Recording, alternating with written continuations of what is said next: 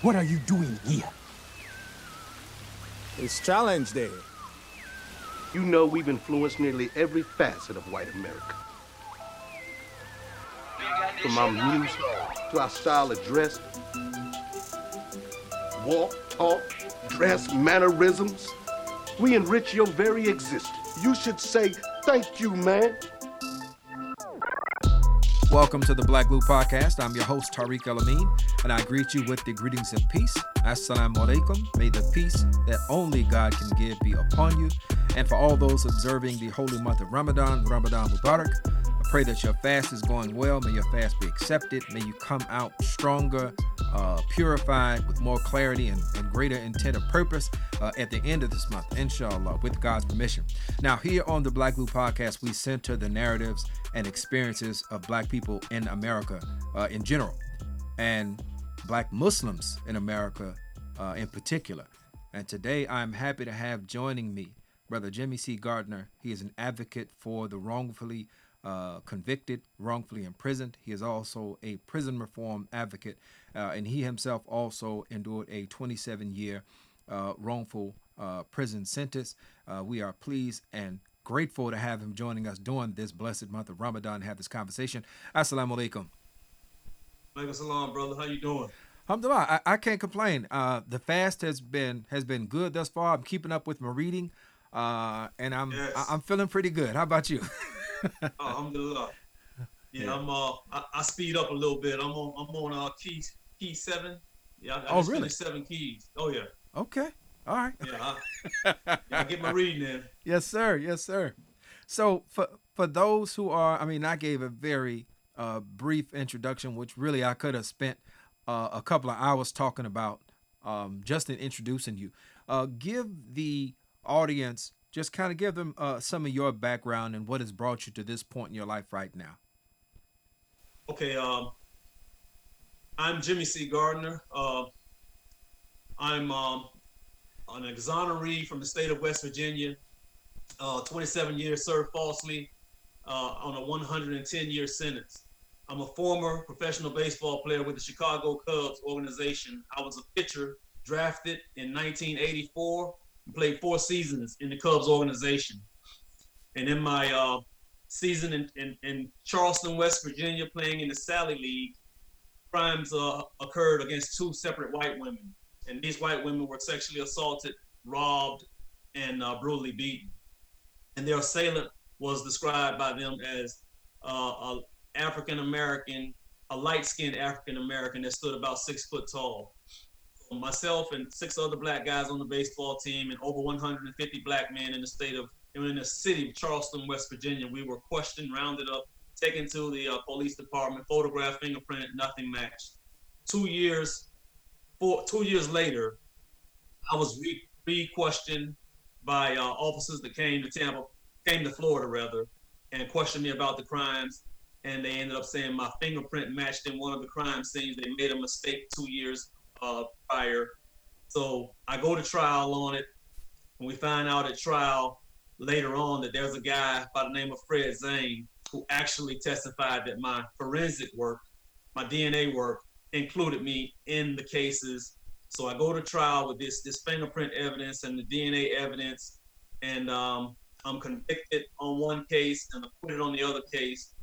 And I'm going through all my litigation trying to get heard and find out that Fred Zane actually falsified the DNA reports in my case, which actually excluded me as the perpetrator and not included me. I learned about this in 1994, and it takes me another 20 years approximately before I'm able to get heard by a federal court judge. And within that process, I had been filing all over the place, just trying to get heard, man, just trying to get a review. And eventually in April 1st of 2016, I came home. I had my case overturned March 25th, 2016, but the state of West Virginia was going to retry me. So I went 5 more months, and the state of West Virginia dropped all charges after I brought in my DNA expert, of course. They dropped all charges on September 7, 2016, and I've been home ever since then, I've been advocating for wrongfully convicted men, advocating for rightly convicted men and women that are doing too much time and just went outside of the guidelines with their sentencing and other criteria that may have happened. But what I do is I speak. I'm a motivational speaker, mm-hmm. and I just share my knowledge, share the information that I've acquired throughout years of just becoming informed and as many topics as I can. I just share it all with individuals. Mm. I do that now today. Okay, so tell us a bit about when you say advocating for those who have been convicted rightfully. They've actually done something. Sure. You know, and the conviction was warranted. Talk a bit about what that advocacy looks like. Why would you have to advocate for those who don't know what this means? And I know most folks that are most black folks understand what that means, but talk to some who don't. Well, I can give an example. A guy by the name of David Rabb out of Chicago, Illinois. David Rabb was convicted of carjacking a woman and actually beating her up, taking her car. And he was given a life sentence plus life without plus 45 years. And he's not saying he didn't do the crime. He did the crime, but the punishment does not warrant life sentences plus 45 years and have his life taken away from him. David Rabb is an ex-Marine and a United States Army individual, a veteran. And this individual is probably one of the greatest men I've ever met in my life. And the reason I say I fight for those guys is because there are so many disparities in sentencing individuals. You might go in, or I might go in, get a charge, and we'll get a life sentence. And the next guy, or a different hue, might come in, and he might only get 5 years, just 5 years, or probation, mm-hmm. something to that degree. So how do you explain that? There's just a grave disparity when it comes to sentencing and individuals getting so much time, taking them away from the home. I know guys with 200-400 year sentences, which is absolutely, insane. Yeah. So I fight for those individuals, trying to get those guys rehearings, resentencing, just trying to get them back in court for maybe a second successive petition or appeal or something to that degree. Those individuals need hope, and they need help also. So just trying to keep hope alive for all individuals to be able to come home one day and not just be condemned on one act or a few acts that may have occurred when they were unconscious. And when I say unconscious, I'm talking about a state of mind. Right. Now, can you talk about what your experience was like? You said once you realized that the DNA evidence had been falsified and you're petitioning, you're trying to get before the courts to have them re-examine this. And it took, how many years did it take from the time you found out? Well, the state of West Virginia did an investigation on Fred Zane. He was a state chief serologist and DNA expert. And this individual falsified the evidence in my case, which he was later indicted in 1998 and tried in September of 2001 on the charges of perjury and knowingly testifying falsely to evidence in my case. So it took me 4 years after the trial to discover that the prosecution had actually withheld documentation stating that I was actually totally excluded from the crime and not included. Mm-hmm. But the state suborned this individual and brought him in from the state of Texas to testify at my trial in 1990. In January of 1990, he testified that I was included and just did a lot of false testifying and perjuring himself with his degree information, with his resume, the whole nine. Right. But I found out about that, and basically I had an opportunity in 1994 to find out, but it took me another 18 years to actually get relief or get out of state court and get into federal court, which another 4 years in federal court that actually was a process that took me just to be heard for the first time. Unlike every similarly situated prisoner in the United States of America, we all have a right to direct appeal and habeas corpus. Mm-hmm. And I had neither one in state court. And I actually got accepted in the federal court in the year of 2013. Mm-hmm. How long it took me. I got into federal court to be reviewed and heard for the first time by the grace of God. Yeah. And I got the relief on March 25th, 2016, with my convictions being vacated and a sentence overturned. What does it take? Because I imagine everybody responds to traumatic situations differently. And incarceration, you know, if you did it, that's one thing. But but being innocent and incarcerated, that's a totally different, you know, ball game, so to speak. What yes. type of focus does it take to continue fighting? Because I imagine that there are some who, you know, they lose that will to fight and they accept the circumstances that this is what it is. It's too much to fight. There's no way I'm going to be able to push back against that. What was it that kept you moving forward, that you endured in your pursuit, pushing back against a life sentence, you know, for 18 years to finally get it overturned? How did you maintain that focus? Well, I was sentenced to 110 years in the West Virginia Division of Correction. And what really kept me, my foundation, was family. You know, I was trying to get back to my family, my loved ones, my daughter, just getting back home and making it back out of harm's way. So I always tell the story of how I went. My first few years of incarceration, I was in punitive segregation. I got in a fight and got sentenced to 2 years of punitive segregation. But during that time, I actually had an opportunity to read and grow and hone in on who I am and just understand the substance of a man, myself.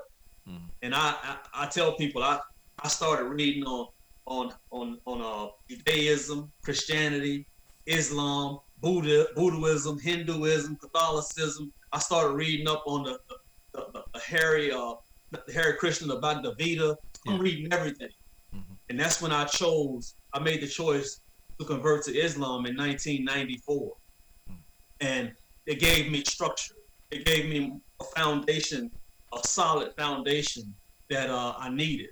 And I had to put things in order and realize that I got to learn the law, to fight for my life, and I have to keep myself healthy because I was told that I had high hypertension. So I had to start breathing right, eating right, getting my rest in, working out, which I still do today. All of that. I had to get myself in an order. Everything works in an order. Right.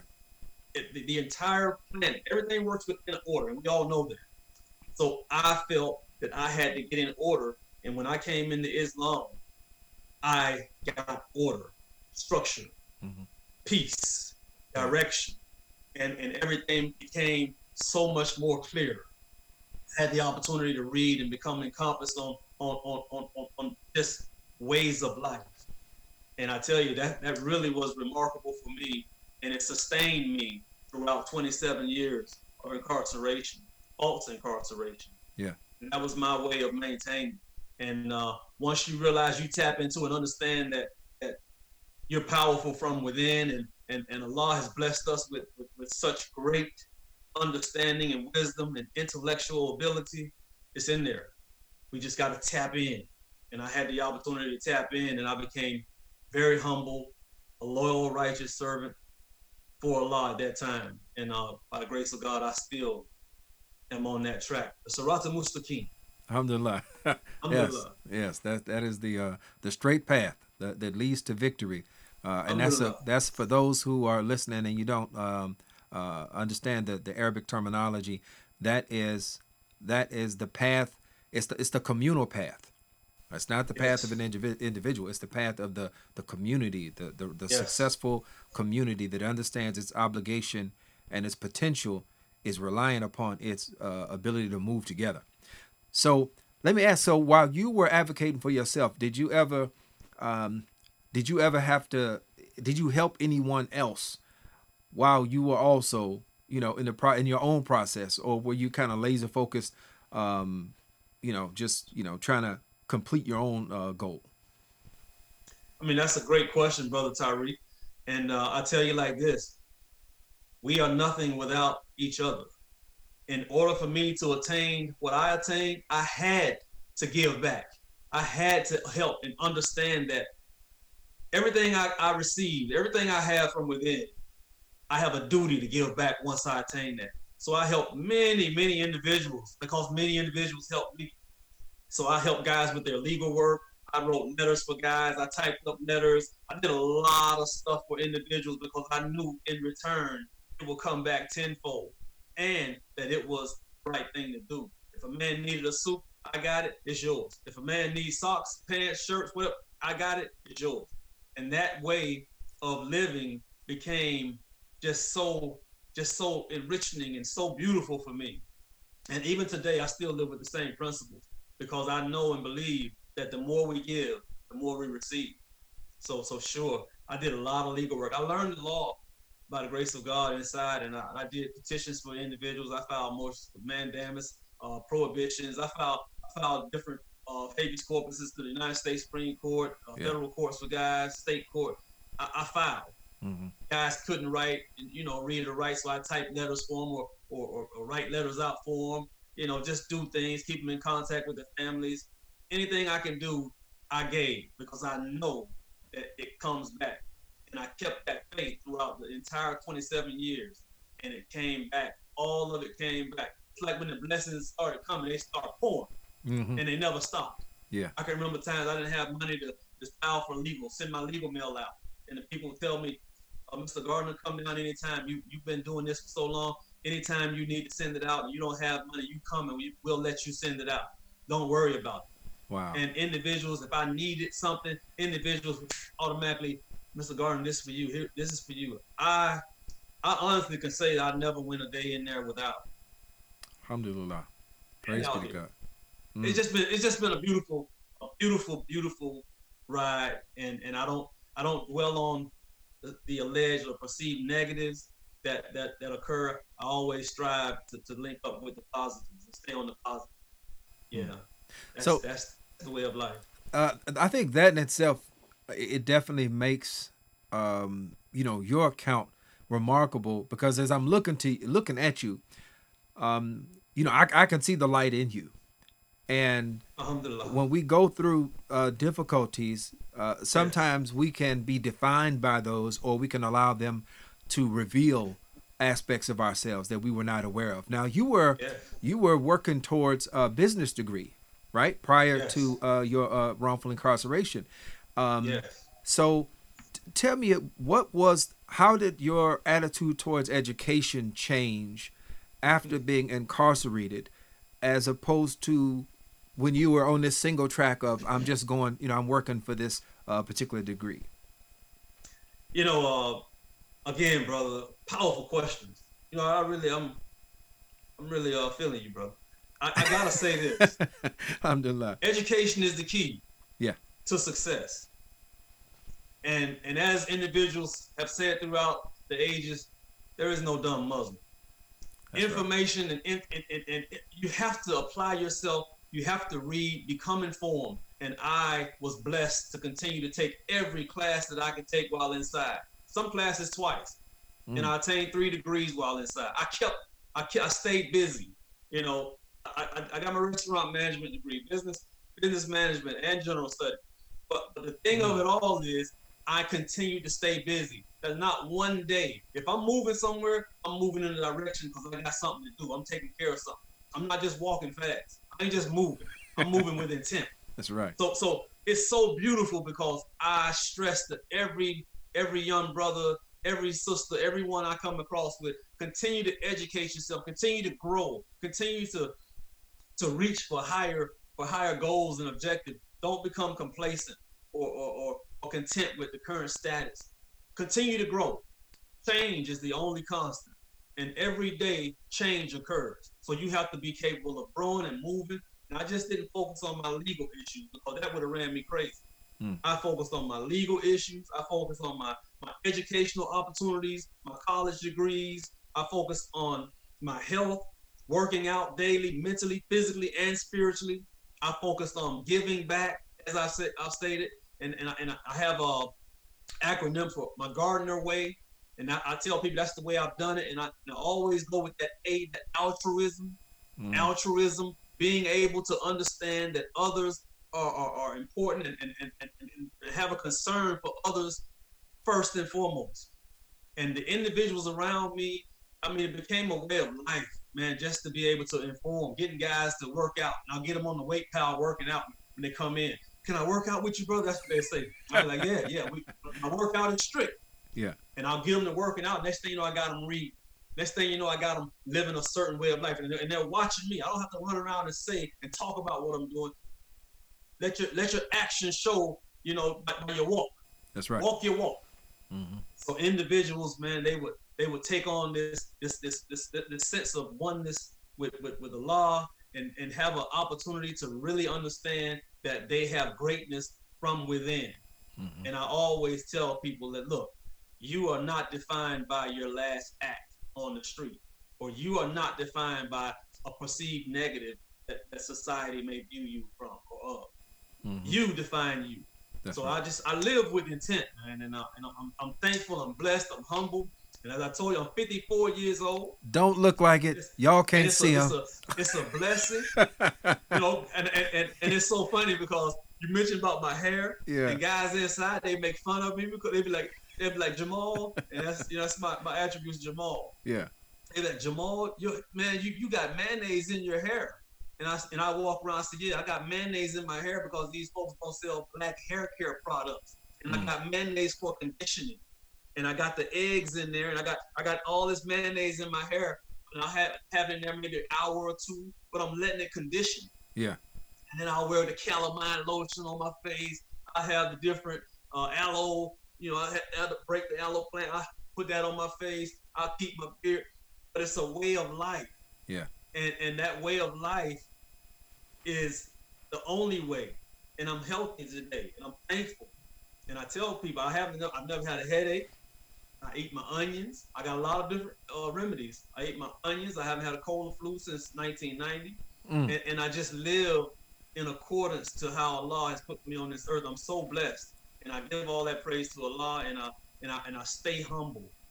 That's a very important key, staying humble. Yeah. Not moving beyond yourself and understanding or getting too high and puffy. You know, stay humble. Mm-hmm. Because I have been blessed. We all have been blessed. I've been blessed so bountifully. Yes. And I'm so thankful. I'm so thankful, brother. So thankful. I got duty to give back. Yeah. Tell me this. I'm glad you bring up that point about there not being access to hair products, right? For black folks, which I find really amazing considering the disproportionate numbers that we represent, you know, in the correctional facilities. Well, I gotta state that I was in West Virginia. That's okay. 99% white in the institution. All right. So I was in the minority, and 1,500 out of 1,500 prisoners. Yeah. I don't refer as inmates. Out of 1,500 prisoners. Yes. There were approximately maybe 100 when I first went in. Not even 100. Probably 70, 75 black men in prison, and that was out about 1,500. Really? And they didn't have the black hair care products. We couldn't wear our beards. I had to file lawsuits for that. They didn't have Islam in there.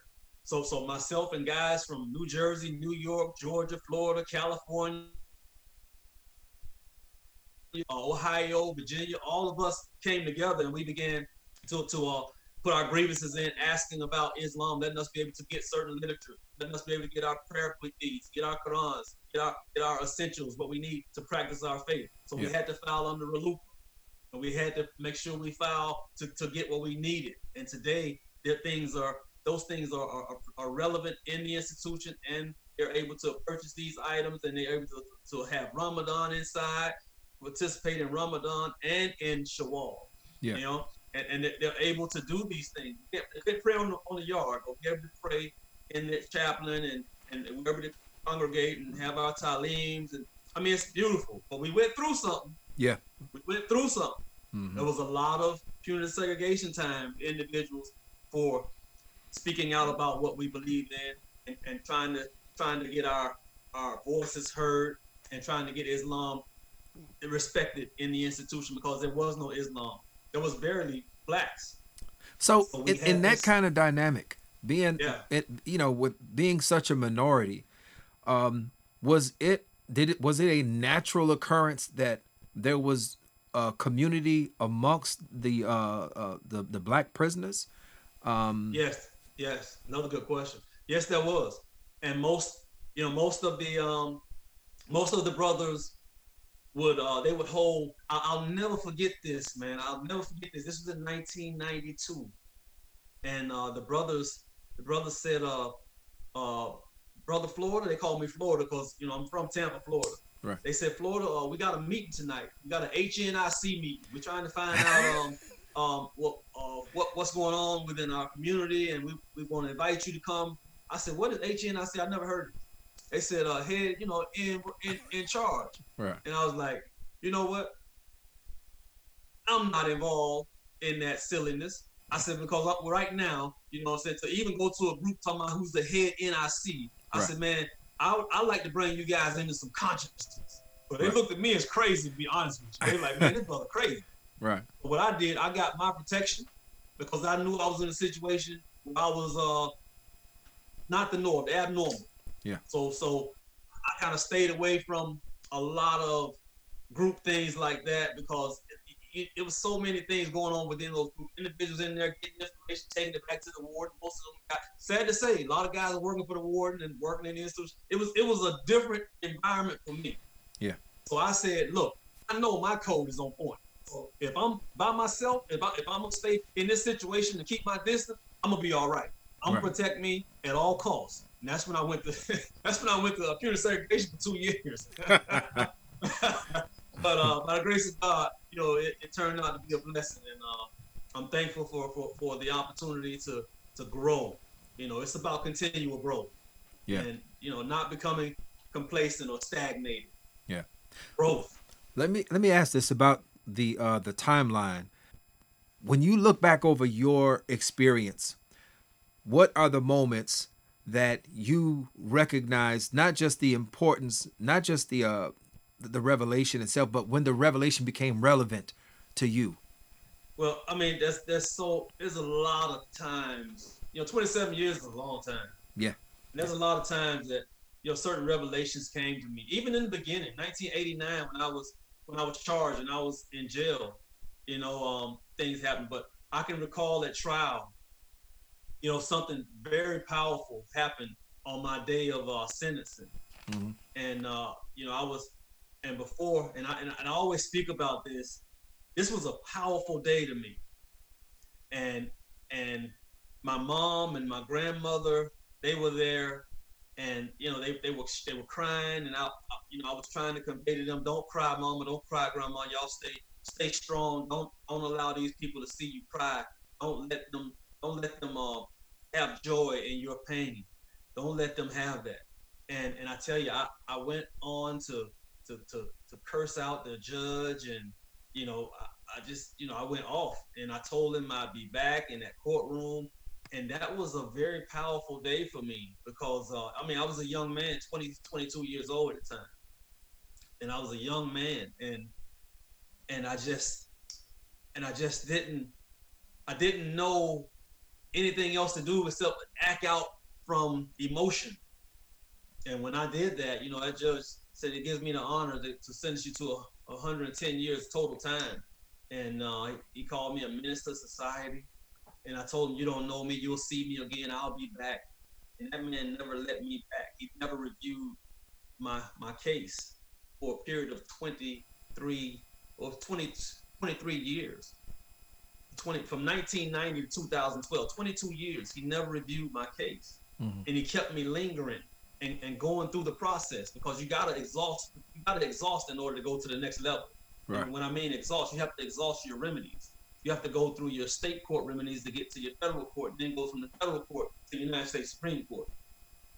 I never had relief. I never had review in state court because this judge stayed on my case for 22 years. Wow. Without allowing it to move. Wow. And I filed all type of, like I say, mandamus, prohibitions. I filed judicial ethics complaints. I filed to the Supreme Court. I filed trying to get him off, trying to get moved, to no avail. And throughout those years, I learned a lot. And things, so many things happened.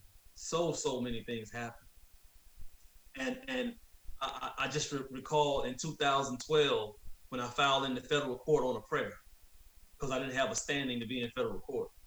And the guy by the name of Cornell Day, we call him Jump Shot. Jump Shot told me, he said, hey man, put one of your state court petitions in as an exhibit to let the federal court know that you do have something. That man, you got grounds, you got evidence excluding you as the perpetrator. You have DNA evidence excluding you.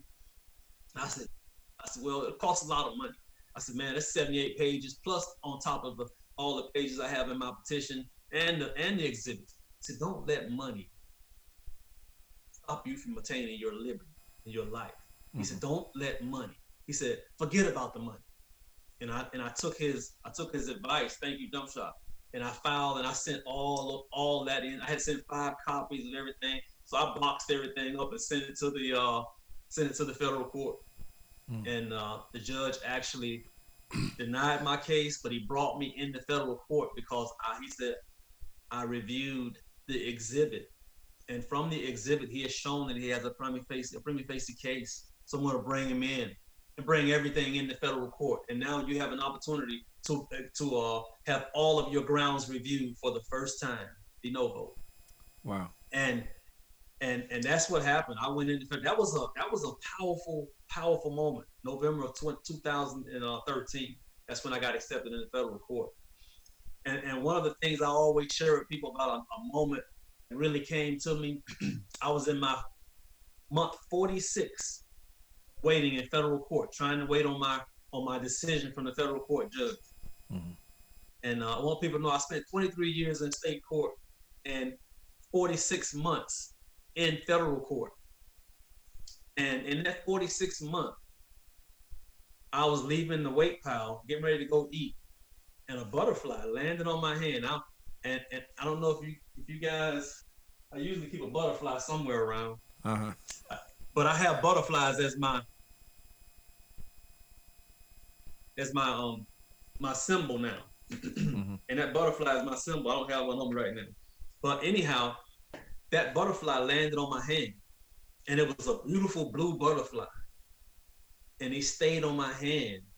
He didn't fly off. He didn't fluster. He stayed on my hand for approximately about 2 hours. What? And I walked around the recreation yard. I didn't go eat. I didn't work out. I didn't do anything that day but walk around the yard with this butterfly on my hand. And I walked with him, and I tell guys, please don't fluster him. Guys were following me, and they were like, man, you got a butterfly on your head. And I walked around, and I was calm, and the butterfly, and, you know, normally you think the butterfly was calm. And it was just calm. And it stayed on my hand, and I walked, and I'm talking with guys, and I'm just admiring the butterfly. And I tell you, at the time this butterfly got ready to fly off, and it flew off, and it flew straight over the barbed wire fence. I watched it, and you talk about a sign. That was my moment of clarity that my time in institution is over. That was me flying over that fence, and I tell you, that was so powerful.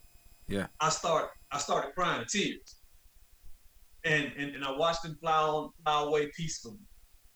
And I tell you, 3 days after that, my mother, Miss Gladys Gardner, I called her, and she told me, baby, go ahead and pack all your stuff. I went in the closet and I prayed. My mother's Christian. So she went in the closet. I prayed, and she said, God told me, you're coming home, pack up everything, you're coming home.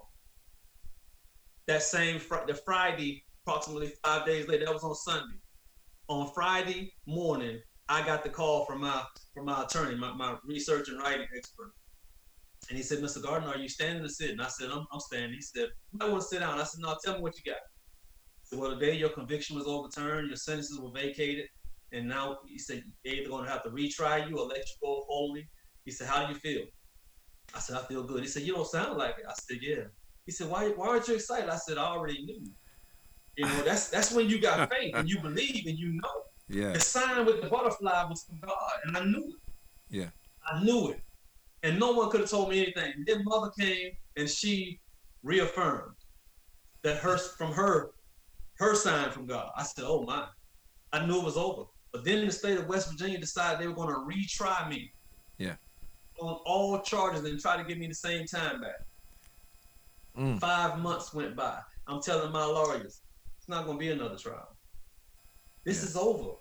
I know this is over. I'm working with the law team in Beckley, West Virginia. I'm in the law firm working with them. I have an office. They gave me an office and everything. I'm working. They said, we can't win the case without you, Mr. Gardner. Would you please come in and work with us? Yes, I will. And I did that. 5 months. Wow. And the state of West Virginia ended up dismissing all charges. We brought our expert in. They dismissed all charges before there was even a trial. Maybe 2-3 days before trial started. Mm-hmm.